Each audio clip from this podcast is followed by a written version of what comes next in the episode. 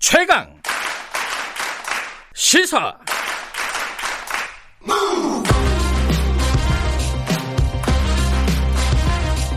지금 여러분께서는 김경래 기자의 최강 시사를 듣고 계십니다. 네, 어, 여야가 사실상 내년 4월 재보궐선거 모드로 들어갔습니다. 근데 이제 최근에 안철수 국민의당 대표가 어, 신당 창당 카드를 사실상 꺼내 들었습니다. 그래서 이제 국민의힘에서 반응들이 어, 그건 혼자 하세요. 이런 반응도 있고 좀 고려해 봐야 되는 거 아니냐 이런 반응도 있고요. 어, 야권의 움직임 오늘 좀 알아보도록 하겠습니다. 국민의힘 오선 중진이시죠.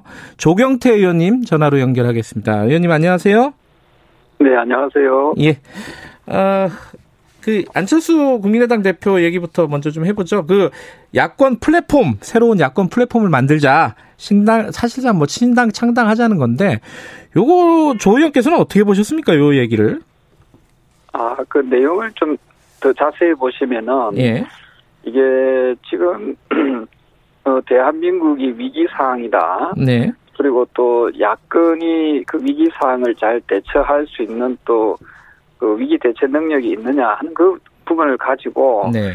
일단 근본적인 그 원인 분석 그 말이 나오게 된 원인 분석부터 해야 된다고 보거든요. 네. 그랬을 때 야권이 과연 현재의 어, 분열된 상황에서 과연 이 대한민국의 위기 상황 또 현 정권의 견제를 제대로 할 수 있는지 그 음. 부분에 대해서 아마 국민들한테 물어보면은 국민들은 지금 정권은 참으로 못하고 있는데 네. 야권이 그 이 잘 못하고 있는 이 정권을 견제하기에는 좀 다소 부족하지 않느냐 음. 하는 그런 우려를 많이 하시는 것 같습니다. 그런 점에서 안철수 대표가 제안했던 어, 혁신 플랫폼은 상당히 그 우리가 어, 어, 앞으로 향후에 계속해서 어, 이, 이러한 부분에 대해서 좀 검토할 필요는 있지 않을까 하는 생각을 하고 있습니다. 근데 이게 결국은요 안철수 대표의 얘기가 지금 국민의힘으로는 안 된다 이거잖아요 사실은. 근데 이거를 국민의힘에서는 어, 받아들이기가 힘든 얘기 아닌가요?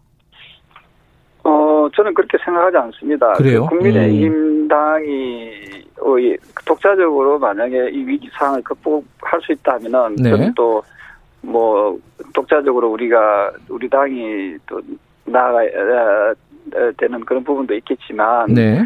또좀 더 외부 세력을 과 좀 더 규합해서 음, 어 단일 대호로 가야 된다고 판단되면은 네. 어 저는 어 저는 단일 의한 단일 단일 대우를 위한 어 여러 가지 고민들은 해야 된다고 보고 있거든요. 예. 어 과거에 아시다시피 어 지난 대선도 그렇고 지난 지방선거도 어 야권이 분열 으, 되면서 저는 서울시장 선거와 대선이 상당히 어려워졌다 그래 보고 있거든요. 네. 그래서 어 뭐 잘 아시겠지만은 어, 어 과거의 사례를 비춰보면은 야권이 분열된 상태에서 각종 선거를 치르게 되면 상당히 불리하다 음. 저는 그래 보고 있습니다. 그래서 뭐 느슨한 연대든 네. 또 새로운 새로운 차원의 그보다 좀 더 강도 높은 연대 내지 통합이든 어 저는 어, 여러 가지 경우의 수를 좀 가지고 음. 어, 이 부분을 좀 풀어나가는 게 좋겠다 이렇게 보고 있습니다. 그러니까 조영태 의원께서는 뭐 조금 고려를 해야 되는 사항 중에 하나다 이런 야권 연대는 이렇게 말씀을 하시는 건데 근데 당내에서 국민의힘 당내에서는 어 또 다른 목소리들이 좀 있는 것 같아요. 예컨대 김정인 위원장 같은 경우는 관심 없다 뭐 이런 얘기 하고요. 뭐 당내 어떤 의원이 뭐 동조하는지 안 하는지 여기에도 관심이 없다 이런 얘기를 하고 예컨대 뭐 정진석 의원 같은 경우도 이건 자기가 그러니까 안철수 의원이죠. 안철수 대표죠. 안철수 대표가 자기 중심적인 사고를 한 거다. 자기 중심으로 하려고 하는 거다. 이뭐 이런 비판을 하고 있단 말이죠. 이런 평가는 어떻게 보십니까? 어, 저는 어떤 특정인이 중심, 특정인을 중심으로 가는 뭐 어, 혁신 플랫폼이나 뭐 연대 네. 형식이었어도 안 되고 또 그렇지 않다고 저는 생각하거든요. 음흠. 그건 아마도 어 좀 뭐 뭐 그 개인적으로는 그런 판단을 또 하실 수는 있겠지만 네. 어, 저는 뭐 그렇게 해석은 하지 않습니다. 이것은 음, 앞서 말씀드린 대로 지금 대한민국이 참으로 비정상적인 상황으로 가고 있고 네. 어, 위기 상황으로 빠지고 있는 데에 대해서 네. 과연 어, 지금 제1야당인 국민의힘당이 그것을 제대로 견제하고 어, 바로 정상화시키는 그 독자적인 힘을 가지고 있는지에 대한 그 어, 원론적인 물음이거든요. 그 음. 물음에 대해서 어, 자신 있게 답할 수 있는지 네. 만약에 그게 좀 어, 역부족이라고 판단된다면은 네. 저는 어, 여러 가지 어, 말씀 말씀드렸던 대로 네. 어, 좀 더 우리가 좀 더 어, 진취적인 생각 네. 어, 그걸 좀 해야 되지 않을까 이런 음. 생각을 합니다. 근데 이제 어 지금 말씀하시는 거는 뭐 안철수 대표 개인의 개인을 중심으로 하는 거 그런 뜻은 아니 아니라고 생각하신다는 거잖아요. 근데 그럼에도 불구하고 만약에 안철수 대표 중심으로 뭉치는 것 이것도 한번 고려해 볼 만하다고 보십니까? 아, 지금 방금 말씀 주신 대로 어, 어, 떤 특정인을 중심으로 뭉치자. 음. 이것은 사실은 동의하는 분들도 계시겠지만 동의하지 않는 분들도 좀 많이 음. 계시리라 보거든요. 네. 자, 그럼 진정한 의미로서의 그 연대나 통합은 이루어내기가 좀 어렵다라고 봅니다. 음흠. 따라서 저는 어, 이 대한민국의 위기, 저 위기에 빠진 대한민국을 어, 구하기 위한 네. 어, 야권이 단합하고 제가 이거 이 부분은 어, 저 역시도 꾸준히 어, 제안하고 주장했던 부분이거든요. 네. 어, 그게 모든 재정파들이 이 뭉치고 하나가 되는 어, 그런 어, 그런 필요성에 의해서 음. 어, 필요성에 동의한다면은 저는 네. 어, 이러한 부분을 우리가 함께 어, 좀 추진해 나가자 음. 하는 그런 어, 생각이고요. 이것을 뭐 어, 우리가 탁 잘라서 어, 너무 어떤 한 개인을 위한 거 아니냐 하는 그런 음. 그런 불필요한 의심은 저는 안, 안 하는 것 이 좋, 좋지 않을까 생각합니다. 이제 국민의힘도 사실 만들어진 지 얼마 안 됐잖아요. 그러니까 이제 뭐 새로 뭘 만든다기보다는 안철수 대표가 하고 싶으면은 뭐 재보궐이든지 뭐 대선이든지 들어와라. 들어와서 해라. 이런 의견도 꽤 있잖아요. 그죠? 네네네 그렇습니다. 그, 그, 그 그런 부분에 대해서도 뭐 저는 뭐 하나의 하나의 해법이라고 볼 수 있는데요. 네. 그게 과연 어, 국민들께 음. 어, 시민들께 어, 어떤 어떤 반 어떤 반응을 보일 수 음. 있을까 하는 그런 고민도 좀 해야 되거든요. 음흠. 그래서 국민의힘당을 어, 지지하는 지지층도 뭐 어, 물론 있지만 또 네. 어, 상당히 좀 비호감으로 또 작용하는 아하. 그런 경우도 없잖아 있지 않겠습니까? 예. 그래서 다양한 어, 부분에서 우리 당이 좀 극복해야 될. 어, 부분들을 좀 더 뛰어넘 을 수 있는 방법이 무엇일까? 네. 라고 했을 때 저는 어, 어, 이제 우리 당이 내년 또 보궐선거에서 또 반드시 네. 야권이 승리하는 네. 어, 그래서 문재인 정권을 견제할 수 있는 어, 구도를 저는 만들어야 된다 보거든요. 그, 그것이 과연 우리 당 독자적으로 해서 그걸 극복해 나갈 수 있다면 뭐 가장 어, 최선의 방안이지만 네. 어, 그것 그, 그 물음에 대해서 과연 우리가 답을 할 수 있는지에 대해서 음. 저는 고민해야 된다 이런 고민 어, 그런 생각을 합니다. 예, 조경태 의원께서는 그 김종인 비대위 체제를 어 조기에 퇴진하고 어, 김재균 위원장이 어, 전당대회를 조기에 좀 열자 이런 의견을 갖고 계시잖아요. 김정인 위원장이 조기에 지금 퇴진해야 되는 이유 간단하게 청취자 여러분들에게 설명을 해주시면 어떤 겁니까?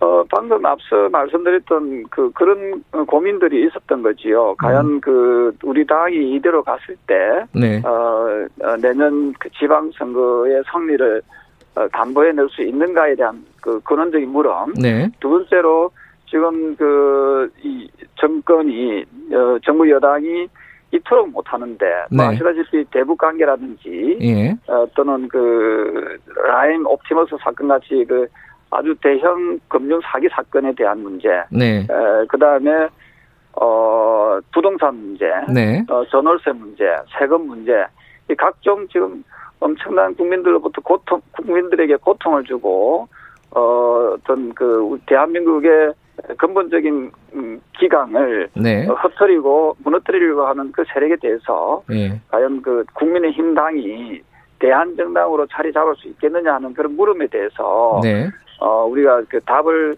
에, 하기 상당히 어려운 그런 형국입니다. 음. 그래서 저는 새로운 변화, 새로운 변화를 통해서 어 그 국민들에게 좀 더 그 희망과 좀 어, 변화하는 모습을 보여주자는 그런 차원에서 저는 네, 대안으로서 저는 전당대회를 해야 된다. 음. 전당대회를 통해서 우리 당원들을 결집시키고 네. 어, 국민들께 어, 우리 당이 좀 좀 더 변하고 있다 하는 음. 모습을 어, 보여줄 필요가 있지 않을까 그 필요성을 제가 어, 문제 제기한 겁니다.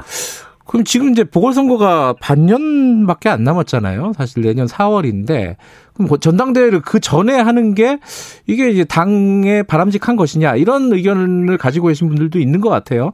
어 원래 예정대로 전당대회까지는 이 비대위 체제로 가는 것이 어 더 지금 안정적이지 않겠느냐. 여기에 대해서는 어떻게 생각하십니까?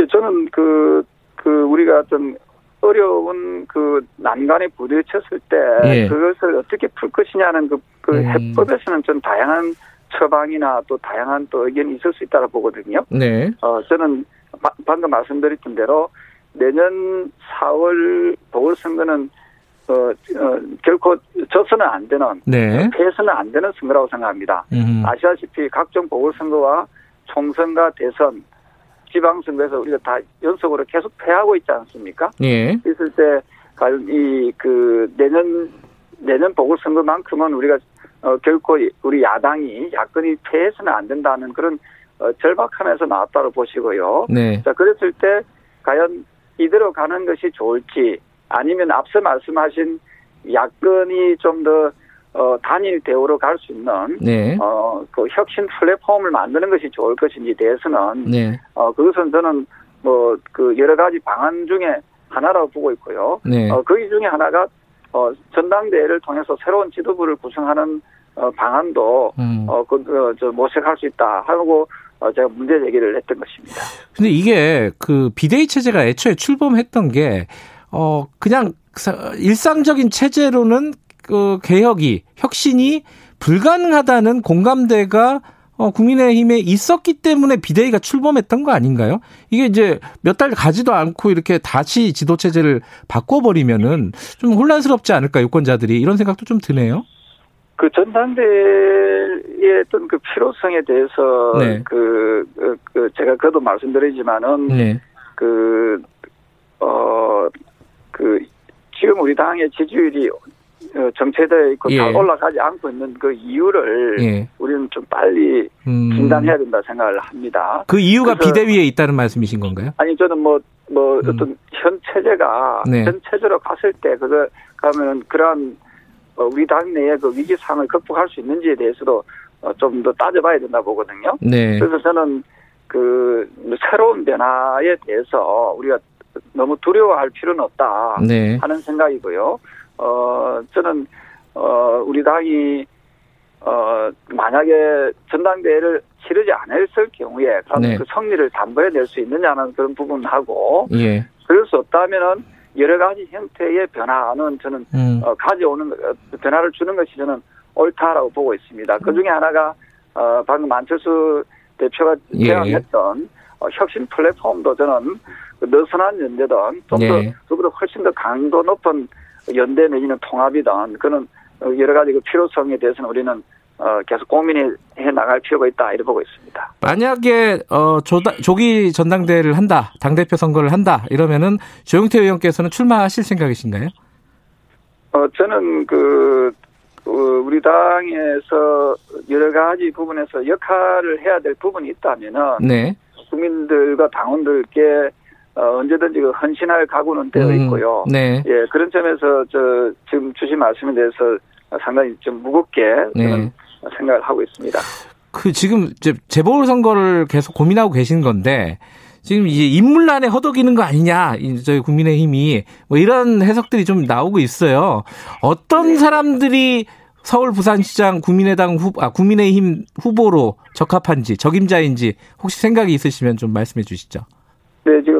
그 상당히 좋은 질문이신데요. 예, 어, 내년 보궐선거는 그 시점상 보면은 그 비대면으로 치러질 수밖에 없는 선거입니다. 네, 에, 네, 보통 같으면 정치 신인들이 나올 수 있는 있, 있습니다만은 네, 내년에는 이 대면에서 선거를 치르기 상당히 좀 어려운 네. 지금 코로나 전국 시, 기 아닙니까? 네, 아, 따라서 어 좀 더 어, 시민들에게 좀 많이 알려지고 또한 네. 그 시민들한테 어 좀 더 폭넓은 지지를 획득할 수 있는 얻어 얻어내고 또 얻어낼 수 있는 그런 후보여야 하는데 네. 어, 막상 어, 지금 말씀 주신 대로 어, 우리 당 후보들은 훌륭한 분이 되게 많습니다만은 어, 지금 어, 성리를 확실하게 담보해낼 수 있느냐 하는 음. 부분에 대해서 어, 상당히 우려하는 분들이 또는 그런 음. 언론이 많이 있지 않습니까? 네. 어, 그래서 저는 야권이 꼭 승리할 수 있는 그런 좋은 후보를 우리는 빨리 어, 발굴해내야 된다.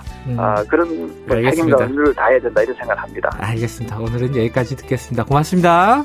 네, 감사합니다. 국민의힘 조경태 의원이었고요. 1부 여기까지 하고요. 잠시 후 8시에 2부로 돌아옵니다.